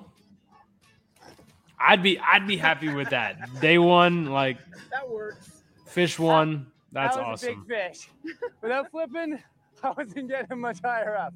I mean, you're talking about a guy who The was catching bass and been stuff faulty, and never but caught a big all fish part of the learning curve. And so it's time to head in and get the anchoring system into shape for tomorrow. This week on the Fraser River, we've been targeting dinosaurs, and I mean big sturgeon. And if I'm going after sturgeon, I need good, strong reels. So I'm going with the Okuma Makaira reel. It's a two-speed, good line capacity. That's actually a nice fish reel. runs down river, and plus it's mighty strong. I'm going to load that reel with Seaguar Kanzen 80-pound braid, and I'm going to fill that all the way because I need that line if that fish runs down river. These fish have really sharp scutes on their sides, so you need to have that heavy leader plus you're a lot of snags in the water. So 100 pound Seaguar fluorocarbon leader, You don't need a long leader, just a, a short enough to uh, tag your hook onto it. To attach that stink bait onto the end of the line, we're using a Mustad big game live bait hook, and I'm using an 11 odd. It's a big hook. Now, this is a uh, barbless fishery, so we need to crush down those barbs. This is a great setup if you're chasing sturgeon on the Fraser River. Check it out. Dang. When we come back, the guys get their kayaks working, and it's not long before they're battling fish from their small boats. There you go. yeah, baby. Uh, da, da, da, da. Saw there was another comment here. Incredible experience. Yes. Especially like I said, what what some people don't always realize is like it's one thing it's like to go after these big fish, but when nobody else had really done it, Show is brought to you, you know, and we are having to kind of figure it out. Mustad hooks. Stay It, sharper. it added a, a definitely an element. It's just the same as great hooks. I guess like uh, billfish and you know the guys in Florida catch the sailfish a lot. Uh, you know they're smaller sailfish, um, but now it's like if somebody catches a marlin off of a kayak, it barely gets any notice. You know, but when you're doing it because it's been done so much now, but Yeah. when we were doing it at the very beginning, I mean, it was just because we didn't know how to handle the fish. I had never caught marlin off of a boat, let alone a kayak. and you know, every marlin I've dealt with has been on a kayak. And I think we get numb to it too. Like, I mean, I've I've I've always used. I mean, whenever I talk to someone about what I do, if they don't understand kayak fishing, I always use you know snowboarding as the equation. That it's the the hip and trendy thing to do. It's you know competition kind of you know helped accelerate it. But like, if you watch some old Travis Rice stuff from ten years ago, just you're like tiny. You know, like that jump was small. That, that you watch Right. some of you know you look at a ten pound bass on Instagram just because you see it ten thousand times a day, you're like next, next. You just that it doesn't have that emphasis or what it used to and what it should. That you're like, you just got a 130 pound tarpon from a kayak. Like that used to be like, you know, the pinnacle of the sport. Now with just the amount of media that we uh, absorb on a day to day basis, we're like, oh, cool, it's a tarpon from a kayak. We're like, ah, you're just gonna move on. So it's just. I don't know what the next evolution is past that, but I mean that's part of trailblazing. You know, like that's Uh, it's it's it's so It's different. I being- actually I, I sort of kind of the same sort of thing. I saw a video. Tony Hawk posted a video the other day of him in a street skate competition, and I mean the tricks he was doing. A, a, five year old is doing them now. You I like, know, I, I was in person. I mean, I was literally at the X Games in San Francisco in '99 when he laid down the first 900 in a in the the vert. That I mean, it was dope. It was wild in person. Um, but nowadays, you're like, I think a guy on a different snowboard, I know different, but like he threw down like a 2140 or something crazy like that the other day. Like, you know, we're for the the nines competition. Like, is this it's, you get numb to what's been done and then we're branching a whole different level so every sport there's the progression every sport there's the you know especially extreme sports or fishing like it's just we we consume so much content right now as just a society that y- you get numb to it you know and yeah, so, maybe. i don't know i mean if you're in that position i mean like i have n- i don't even touch what you've ever done in your life like i i, I don't even get to the first little bit of you know a tarpon or whatever but like I, I will remember that one hour of my entire life because the only tarpon I've ever caught because of just the sheer volume and fight that that fish had. So watching an episode like this, like I, I'm about to about to spark up some you know Idaho contacts to see who I can find that, that I know Steve was on here. You know I know some other guys. You know and there was the good Canada crowd on here tonight that I don't know how far they're. I Well- think most well- of them are East Coast, but I, I will I will say this that though we become a little jaded to it and numb to it, if you will, when you sit in that kayak and that fish is near you, you're no longer numb. Oh yeah. No and, and, that, and that's the difference of like i remember you know i mean i don't know i've been kayak fishing for i don't know maybe 13 years now but like most of the the original content you shoot you know grant even might be like a a tournament winning fish and you're like this thing looks really small on camera with being a bass you know you're like this isn't respectable, you know, of, of being put on the internet because you're like, this fish looks so small on camera, you know, that Oh, they always look smaller on camera. that in person you just get in that blackout, that white zone that you're just, you know, you're thinking about nothing but fighting that fish and keeping it, you know, especially with that trident in this episode of keeping it, you know, between one and one, one and you know eleven o'clock, so you're not going to tip that boat. But like in the moment, you're not thinking nothing else. But yeah, you watch it on camera, or at least for me, I'm like, "Mm, I don't think anyone needs to see this bass, or they don't need to see this. But if you're fighting that hundred pound plus fish, you're gonna feel it, you know, in person. No, you but, like I you said, know, you are no longer numb to it at all. Um, and you know, it's it's exciting every every single time. And marlin, man, you got a fish with a three foot spear on the end of its face. It's sketchy every single time. every single time. at mustadfishing.com. This week, Jim Sammons and Paul Harwood are putting their kayak fishing skills to the test by catching massive white sturgeon in the fast flowing waters of the Fraser River. What's your go-to uh, attempt to fishing fish and snack? fast Like, what do you like on the water? Like, what do you like to munch on? Customized quick release anchor system Jerky. I make Jerky? my own. I make my own jerky. line above the Do you ever do love any that. like? big enough to do- I don't know. Is it? I don't know if it's powerful fatty enough, but like But tuna today, jerky or like fish jerky. Is that a thing? Like, I smoke. I smoke fish, but I'm not a big fan of tuna The process jerky. of hooking sturgeon is slow and I'm just thinking of like some type This of fish type of jerky, but I've, I've not patience and tried I, or I, I seen do it. Bring out. I, put that's another in, favorite is bringing out chunks of smoked fish That'd be good. and sunflower seeds. I love sunflower seeds. Do you get them already shucked, or do you throw them in whole? Oh, a whole handful in the shell. I didn't want to Part of the process. when Put a whole handful in my mouth at one time. and I finally got one to stick, and he's tiny, yeah, see, I got the smallest one. but at least the uh, the skunk is off the boat. It's a baby. It's a little guy. Ooh, those scutes are sharp. That's still a cool fish. Little guy, but That's still such a crazy cool fish. This They- time, their anchoring they're system is so holding up weird. under the pressure. I- the way So that the mouth guys now comes out- their fingers and hope for a big fish to bite. Yep.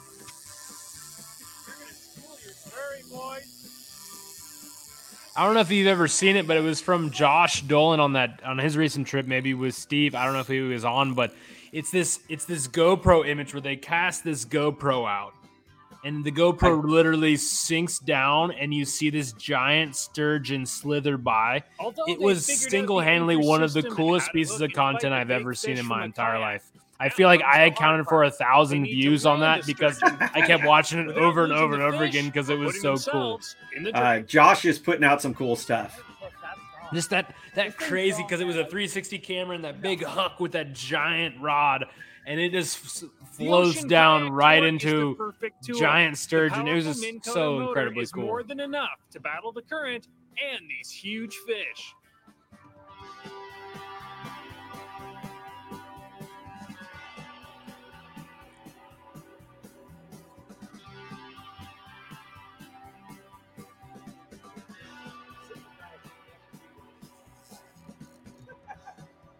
One of the reasons why we can work. Oh, this is the big one. And work on them and scan them and measure them all that stuff.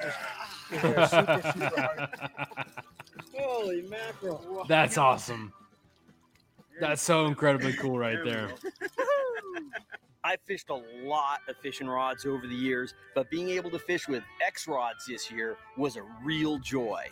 These handcrafted rods are as good Oh, as I love my X, rod X rods, and that guy dropped off the face of the earth. I was like, I I've never heard of it. Are they still in business? No, um, I love that rod. It's a great tarpon rod, them as their go-to and I had when uh, targeting a the big couple of them, liver. and uh, with X rods you can TSA have broke them? right TSA broke my last one. That's what I was gonna ask. I was like, do you have them, or did they get broken in transit? Because we've talked about I, that. I I, I still have them in my. I still have them in my garage, but they're they're not usable. Did someone? fi- I don't know if you can fix the tip xrods.net. or if they're just shot because they're Yeah, they're- it used to be they're- so they're- precision They're way out of kilter now.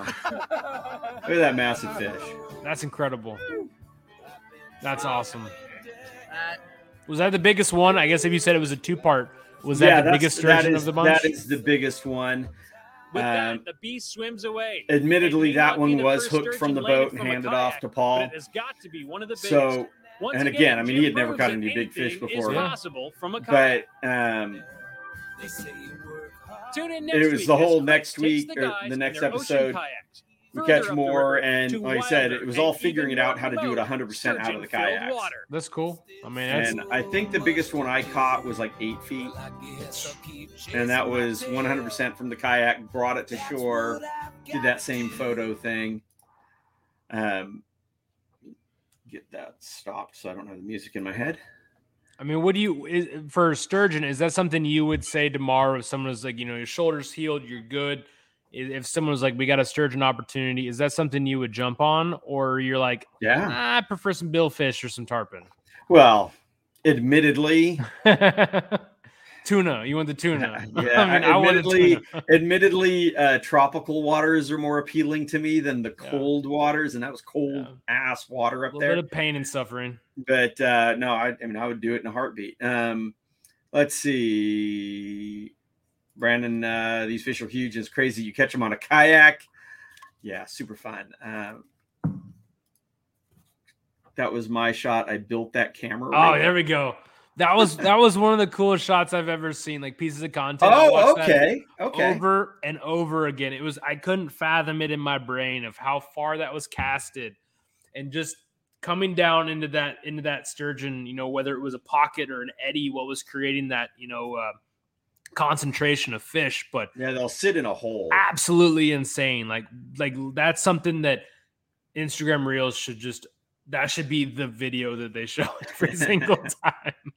I think I saw it. I don't remember it 100, percent but I know Joe Josh has put out some really. It good was stuff, and wild. Apparently, It's- Steve uh, built it. That's awesome. The get the golf clap for that because it was it was the coolest piece of content that I've ever seen. That there's no I don't I don't even have anything that can relate to that. Like there's something so I don't know primal about being able to just cast right into a pocket of fish.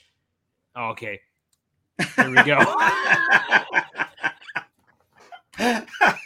it, it, I don't care. It's not gonna. It's It- not gonna. it- It's not whatever, gonna change my opinion on it-. But it was damn super cool. It whether was. that- whether it's a one one shot or not. That that's awesome. It was. Um, what's it say? Uh, we catch smaller lake sturgeon in Alberta sometimes, but those white sturgeon are a whole nother level. And like I said, and I, and I don't know, maybe in the next next episode it'll show it. We ran the jet boat way upriver one day, and just to see where how far up we could go before it actually hit some rapids and all that. And these massive, massive whirlpools. I mean, just they were scary. It, just crazy, crazy amount of water and super cool.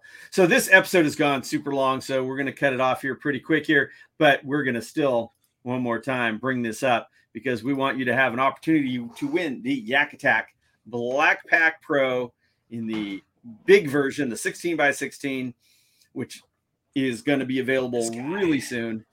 Um, but in order to win that, whether you're watching live or watching on a replay, share the video with your friends and then comment hashtag I shared it.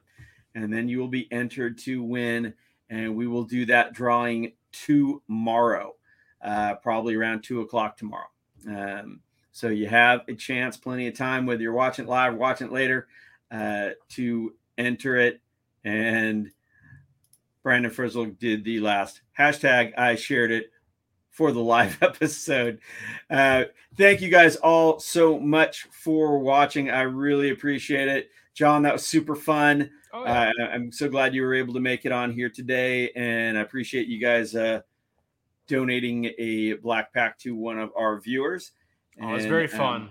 and then we'll basically we'll ship it on Monday. So basically we'll ship it before it's live to purchase. So, you know, we, we started building kind of the, the creation of the foundation of our mountain of, of 16 by 16 BlackPaks we're building starting today. So it's only gonna continue through the weekend and on Monday, kind of building up to that that 520 uh, that launch date at 12:01 a.m. on um, the 20th. So I'll And be ready course- to make it live.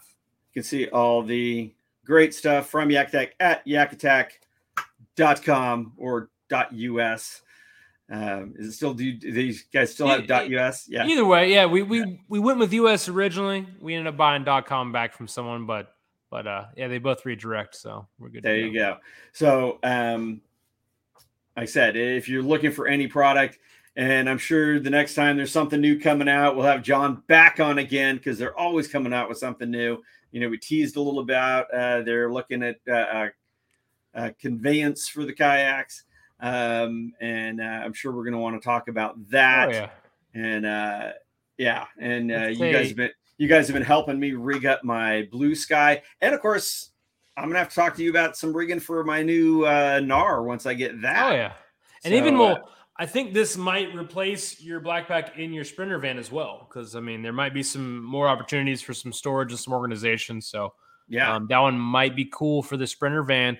Um, and then down the road, um, we'll figure some stuff out. But um, but yeah, you got some cool opportunities, and you know we got the, the kayak cart coming down the road. But I think we'll maybe we'll have another uh, session come you know ICAST time frame. So Oh, that's right. We got ICAST. You- later, You, so. you guys going to be at ICAST this we, year? we did. We will. We booked it officially. It would be the, maybe the second trade show I've done in four years. No, Right. post COVID times. Sure So, feels like that, um, doesn't it? It's been a while, but yeah, we will totally. We booked a, a pretty giant booth down at ICAST this year. So um, if you're in Orlando, let's let's hang out. Let's. Uh, I'm gonna have to gonna have to figure it out. Make sure I go again this year. Um, Got some stuff to figure out. All right, John. Thanks so much, man. I really appreciate it. And we'll uh, check in with you soon, and I'll let you know who our winner yeah, is for tomorrow. sure. All ship right. it out. Thanks, man. right. See ya. Take care. Well, thanks everybody for joining us. Thanks everybody for sticking around for that long show. But I know there was a lot of good information on the BlackPak at the beginning, and then I still wanted to air the episode. Again, we'll have part two of this episode um, next Thursday. Of course, I'll be here on Tuesday as well, um, showing an episode of the Jackson Kayak here. So, thank you all so much for being here. Again, make sure you share and do that comment so you're eligible to win that BlackPak. If you are going out on the water, please remember always wear your PFD and keep your paddle right side up. Y'all take care.